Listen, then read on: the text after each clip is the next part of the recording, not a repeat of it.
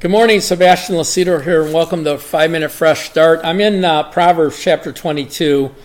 Uh, the Bible says, Train up a child in the way he should go, and when he is old, he will not depart from it. And so, when you look at the scripture, I mean, in several Proverbs and Psalms and throughout the Bible, uh, children are committed to us to raise. I mean, those of you that have children, uh, you understand. I mean, it's it's uh, sometimes it's a difficult thing but it's up to us to train them in the way they should go. They don't know the way to go. We have to train them in the way to go, right? And so it says, when he's old, he'll not depart from it. So when you look at when you look at uh, a, child's life, they have many adult influences in it: educators, teachers, uh, coaches, uh, police officers. You know, uh, you know, in groups they may belong to, like Cub Scouts, Girl Scouts, whatever it may be you know those those are reinforcement uh, uh, to our children. We need to make sure that they're thinking properly and on the same page with us uh, in a lot of cases. But we don't relinquish that responsibility. It's given to us. God gave that to us so that we're raising the next generation. All of those others uh, participate in it. And so, without correction, without raising a child, without showing them the way, you know, they will uh, not respect elders. They will not uh, be productive citizens in the body of Christ or in the nation. Children can't raise themselves. We can't leave it to chance, right? In Hebrews chapter 12, uh, it says um, in verse 5, it says, My son, do not despise the chastening of the Lord, nor be discouraged when you are rebuked by him. For whom the Lord loves, he chastens and scourges every son whom he receives.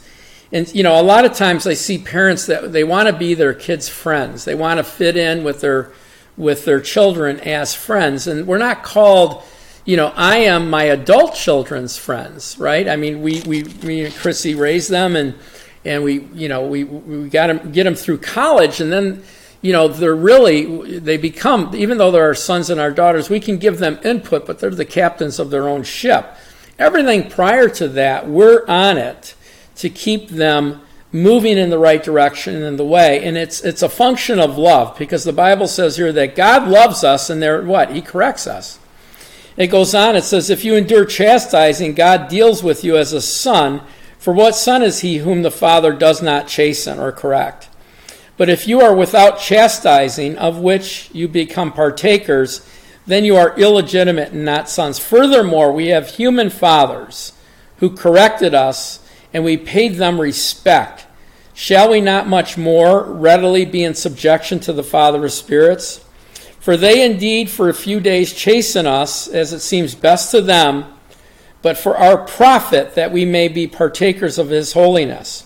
Now, no chastisement seems to be joyful for the present, but is painful. Nevertheless, afterwards it yields something. It yields the peaceable fruit of righteousness to those who are, are trained in it.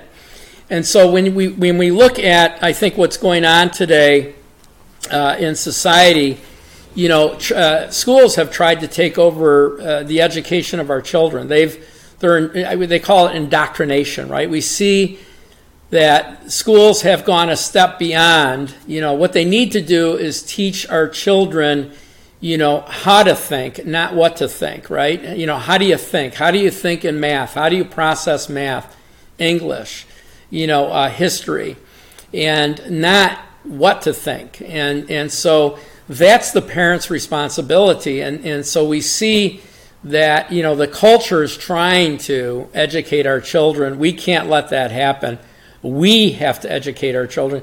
And it's the same, you know, like I said, we're, you know, whether you're a coach or, or, or a teacher or a police officer, I'm, a, I'm an uncle, right? And so I speak into my nieces and nephews. I'm a, I'm a grandfather, right?